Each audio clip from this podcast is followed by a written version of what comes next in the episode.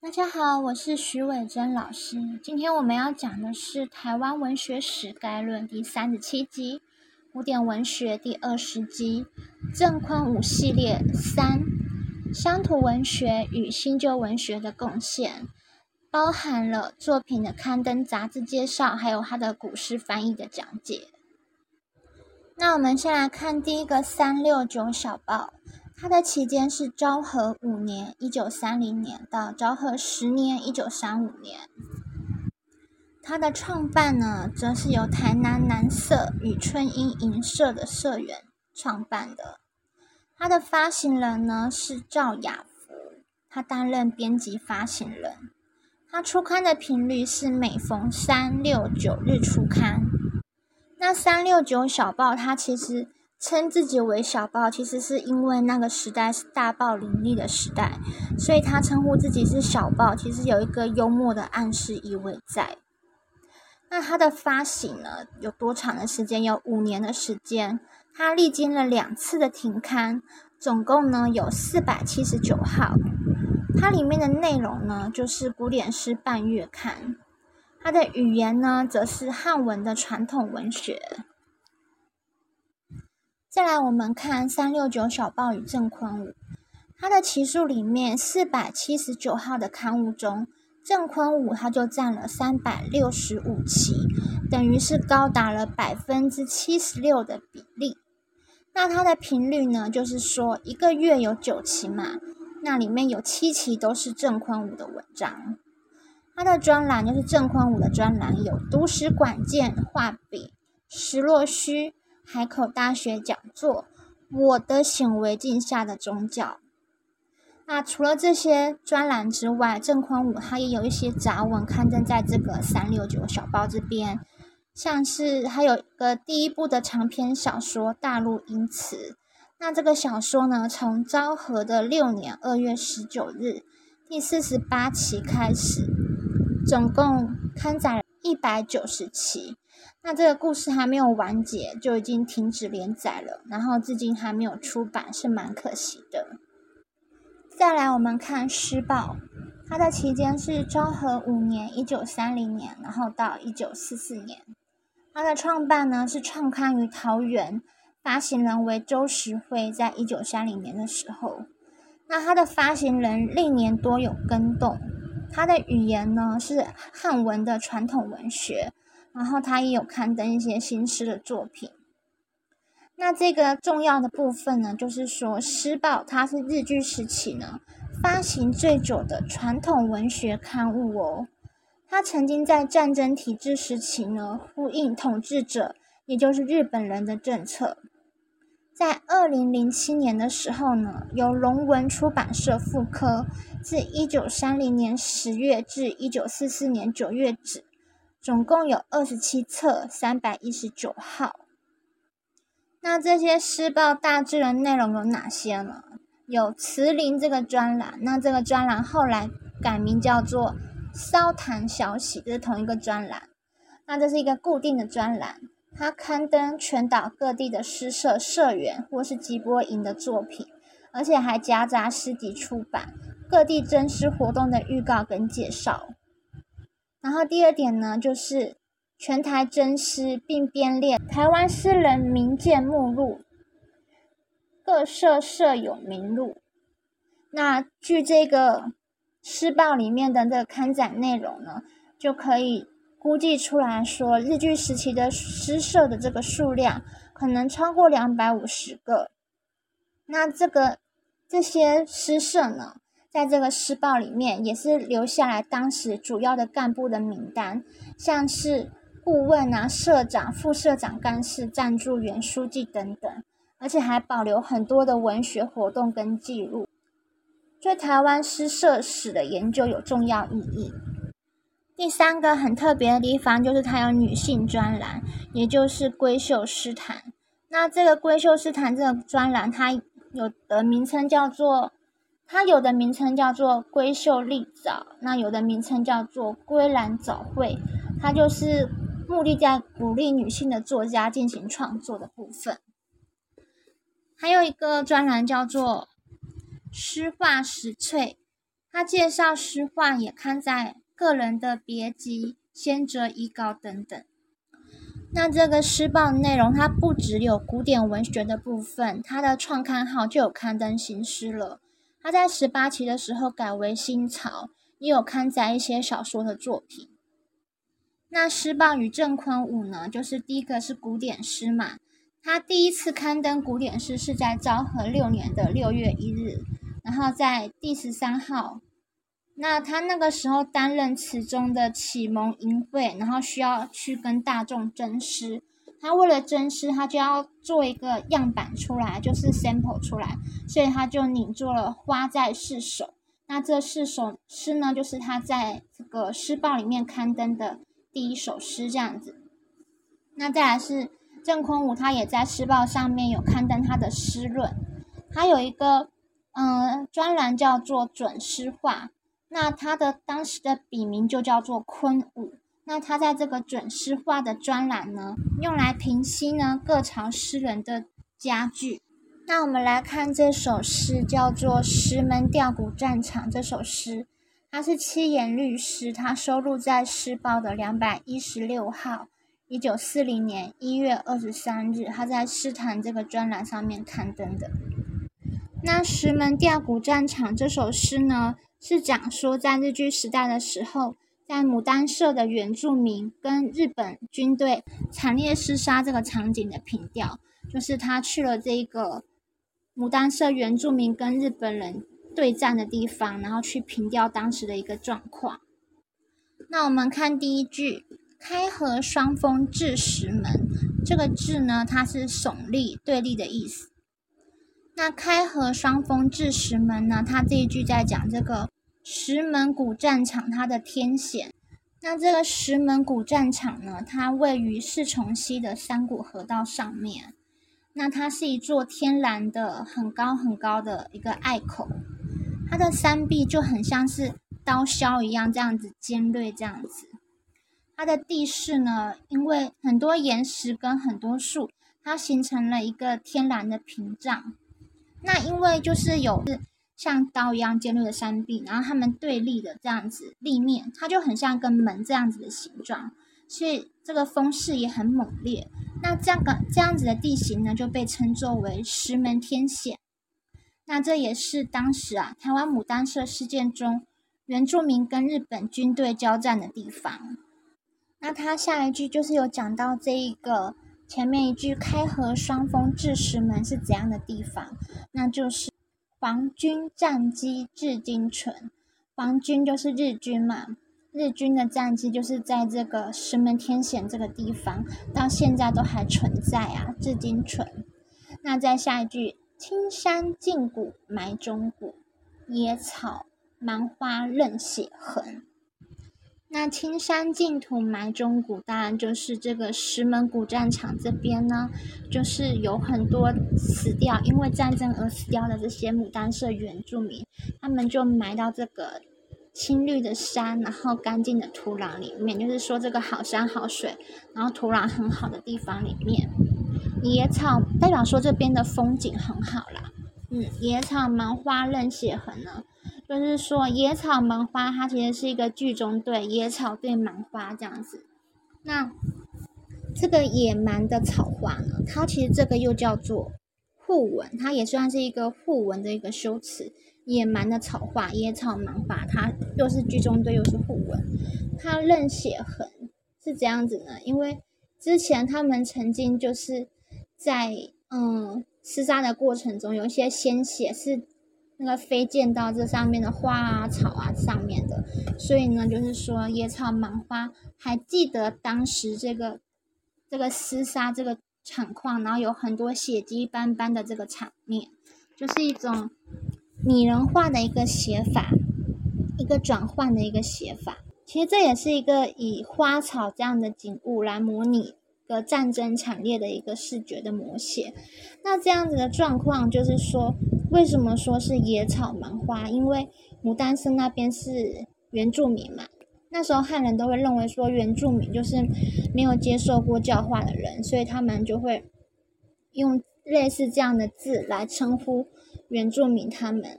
那现在我们当然就是知道说，这个叫做五族中心主义，就是不认同他人的文化，就认为他人是没有接受教育，是野蛮的。那这样其实也是不对的，就是每个人都有每个种族都有他自己的教育的方式，那并不是每个种族的教育方式都是一样的这样子。那下一句，永久功勋留史籍。什么是永久功勋留史籍？就是说他们那个奋勇杀敌、杀日本人的那个状况之下，就永远留在这样的史迹。怎样的史迹？就是石门古战场这边。那这边就是有他们的永久功勋了。那他下一句再进一步写到说：“维俄碑记乐云根。”那这个永久功勋就是记录在哪里？记录在这个碑记这边。那维俄呢，就是高大耸立的样子。这个“俄”它的“三”可以写到它的这个“我”的左边，是同一个字。那碑记呢，就是在当时的石门古战场，它左侧的小山丘上面。有日本人为西乡重道所立的纪念塔以及忠魂碑，但是现在就是不存在了。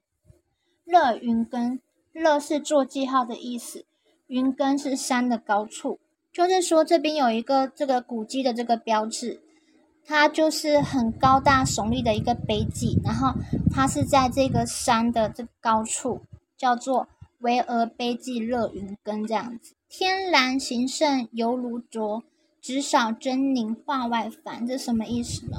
天然形胜犹如昨，就是说这个天然的好山好水好风景啊，就好像昨天一样，就是一样的常在。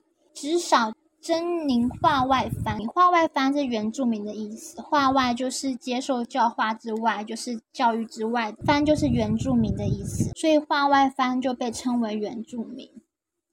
那至少狰狞画外翻，这边的狰狞并不是那种长得很可怕的意思，而是说呢，他们当时呢，就是，呃，经过很惨烈的厮杀，所以他们死掉的那个样子是很凄凉的，那种恐怖，那种。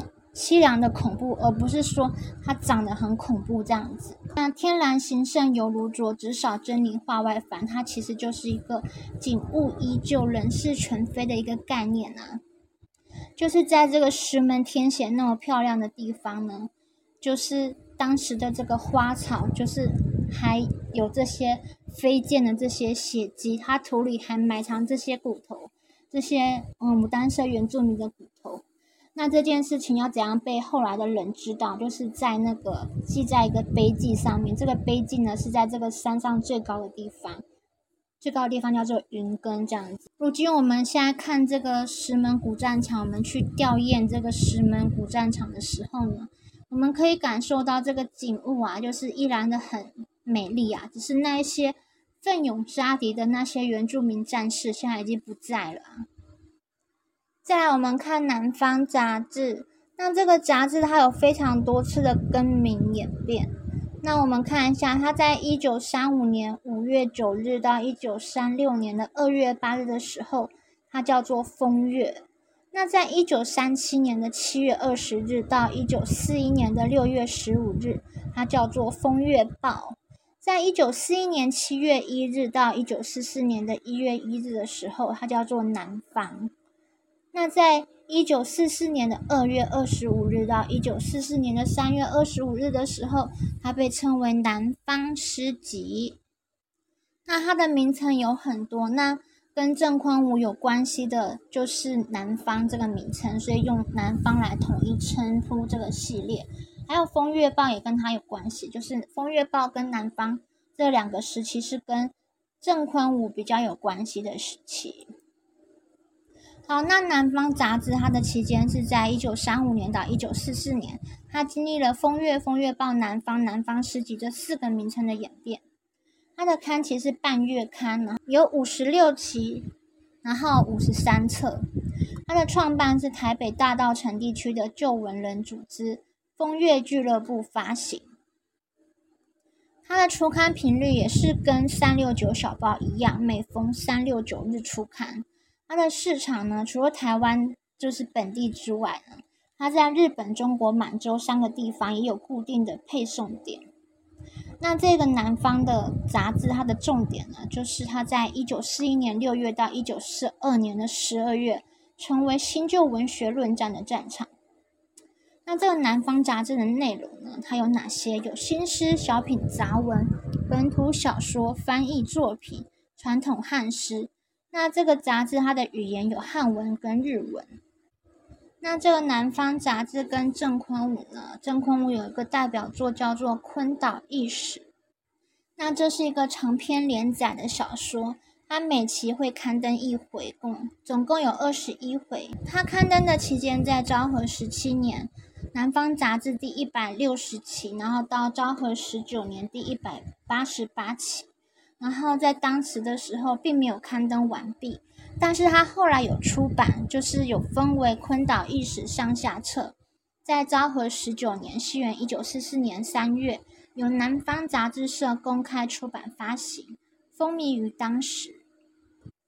那同时在南方杂志，我们可以看到郑宽武他对于乡土文学还有旧文学的支持。我们首先看一下他乡土文学支持的这个部分，在昭和七年一月呢，他发表。就乡土文学说几句话。那在这篇文章里面，他拥护台湾话文以及乡土文学。那在上一集的时候，我们就讲到说台湾国风，也就是台湾包歌这个部分，大家可以回溯去上一集看一看，就可以比较去了解这个部分。再来，同样在南方杂志上面，也可以看到郑坤武对旧文学的支持。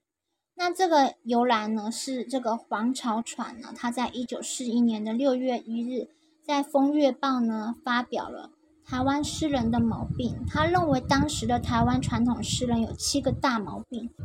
台湾诗人的毛病这篇文章引起新旧文学论战，在《南方杂志》的一百三十一到一百六十五期间。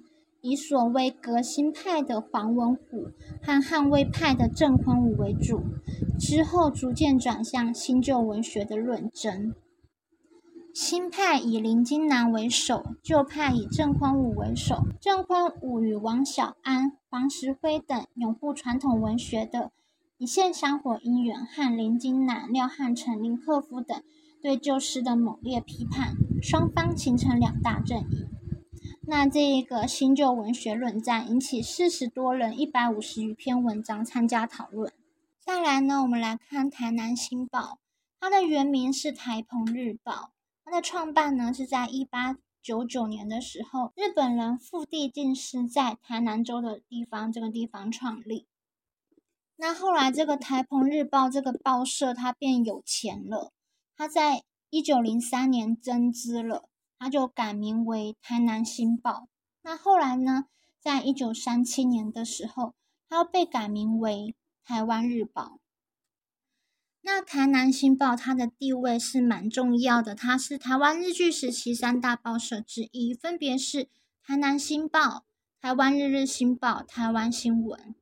那它有一它有一些变革，就是在一九四四年的三月。日本政府呢，他们将《台湾日报》与《台湾日日新报》、《台湾新闻》这个《台湾新闻》它不是《台湾新闻报》，还有《新南新闻》、《东台湾新报》、《高雄新报》等报业呢，整并为《台湾新报》重新发行。那我们来看一下郑坤武《烟草》这首诗，这首诗它是七言绝句，它刊载于《台南新报》的八二七一期。日期呢是一九二五年的二月二十五日。那我们来看这首诗，很简单哦。谁传孽种自蛮夷？入口何尝可疗机？病是眼瞳因素毒，叫人蒙害不成知。谁传就是谁说，那谁说就是据说的意思。那据说呢，孽种，孽种是什么？就是烟草这种植物啊。它是从哪里来的呢？自蛮夷，蛮夷就是国外的意思。因为当时就是我族中心主义嘛，就是除了我们这个国家之外，其他的国家都叫做蛮夷。所以呢，它的第一句是在讲说，据说呢，这个烟草的这个种子啊，是来自外国。入口何尝可了结？就是你吃下去的话呢，它也从来不能够嗯让你充饥，从来不可以让你充饥。就是你把烟草吃下去，你嚼烟草的时候，它也从来不可能让你会感到饱足感，可以充饥，入口何尝可了计。再来是病逝眼瞳因数毒，病逝呢，就是说一个生病的这个样子啊。那这个眼瞳呢，就是相同罂粟毒，这个罂粟就是鸦片的这个来源啊。那我们看旁边那个很漂亮的花，就是罂粟花。那叫人蒙害不成知，就是说你不知道这个毒的这个毒品的危害啊有多深呐，就是叫人蒙害不成知，你不曾知道这个让人家受到这个伤害有多深呐。叫人就是使人，蒙害就是受害。不成之就是不知道的意思。那我们来看一下这首诗的背景：台湾烟草的简史。台湾原住民在很早的时候就有吸食淡巴菇或是赌木固的记载。在十六世纪的时候，福建商人陈振龙他在吕宋岛这边经商，那这个烟草就是从吕宋岛呢传入台湾跟福建。在万历九年（一五八一年）的时候，立马都把鼻烟带入广东，中国的吸烟人口就很快的就上升了。在十七世纪前后呢，就是清领时期，官方跟原住民互动了，烟草就是成为一个馈赠品或是一个奖励的东西。那当时的民间呢，也有吸食这个鼻烟跟水烟。烟草也是里面的其中一种原料。在日据时期的时候，政府推展台湾烟叶发展，并设置专卖制度，烟草就成为重要的经济作物之一。我们看一下台湾专卖制度的简史，在一八九七年的时候，开始了鸦片的专卖。在一九零一年的时候，成立台湾总督府专卖局，当时卖的东西就像是鸦片、食盐、樟脑等，就是日常民生用品。到了一九零五年的时候呢，烟草就才纳入了专卖制度。在二次大战之后呢，国民政府接收这个专卖制度的专卖局啊，在二零零二年的时候呢，取消了烟酒专卖条例，公卖局改制为台湾烟酒股份有限公司，台湾百年的专卖制度才画下了句点。那这个烟草这首诗呢，它。里面有一句话是“叫人蒙害不成知”，就是你不知道你会受到怎样的伤害。所以，我们现在来看一下这个烟草的危害。在二零零八年的时候，世界卫生组织宣布，烟草是可预防死亡原因中的单一原因的第一名。在二十世纪以来，已经造成一亿人死亡了。那现在当然是更多人死亡，因为这是以前的数据。那在美国疾病控制与预防中心认为，烟草是已开发国家人类健康最大的单一危害，也是婴儿夭折的重要因素之一。吸烟是心肌梗死、中风、慢性阻塞性肺病 （COPD） 及癌症，如肺癌、喉癌及胰腺癌等的主要危险因子。那下一集我们要讲昆岛意识与空手入白刃。那你一定会好奇这个标题这是什么意思？那你就要期待下一集的到来。那下一集到来是什么时候？我也不知道，因为就是世事难料啊。有时候就要需要先上一些比较迫切需要上的一些节目。那有的时候就不需要迫切做一些其他生活上的事情，所以下一集什么时候是世事难料的这个状况？那希望能够更多人一起来支持，然后帮我一起按赞、一起订阅。那能够留言的话就更好了，可以增加能见度。那这个频道还没有盈利，所以希望大家一起来支持。谢谢收听，谢谢收看，拜拜。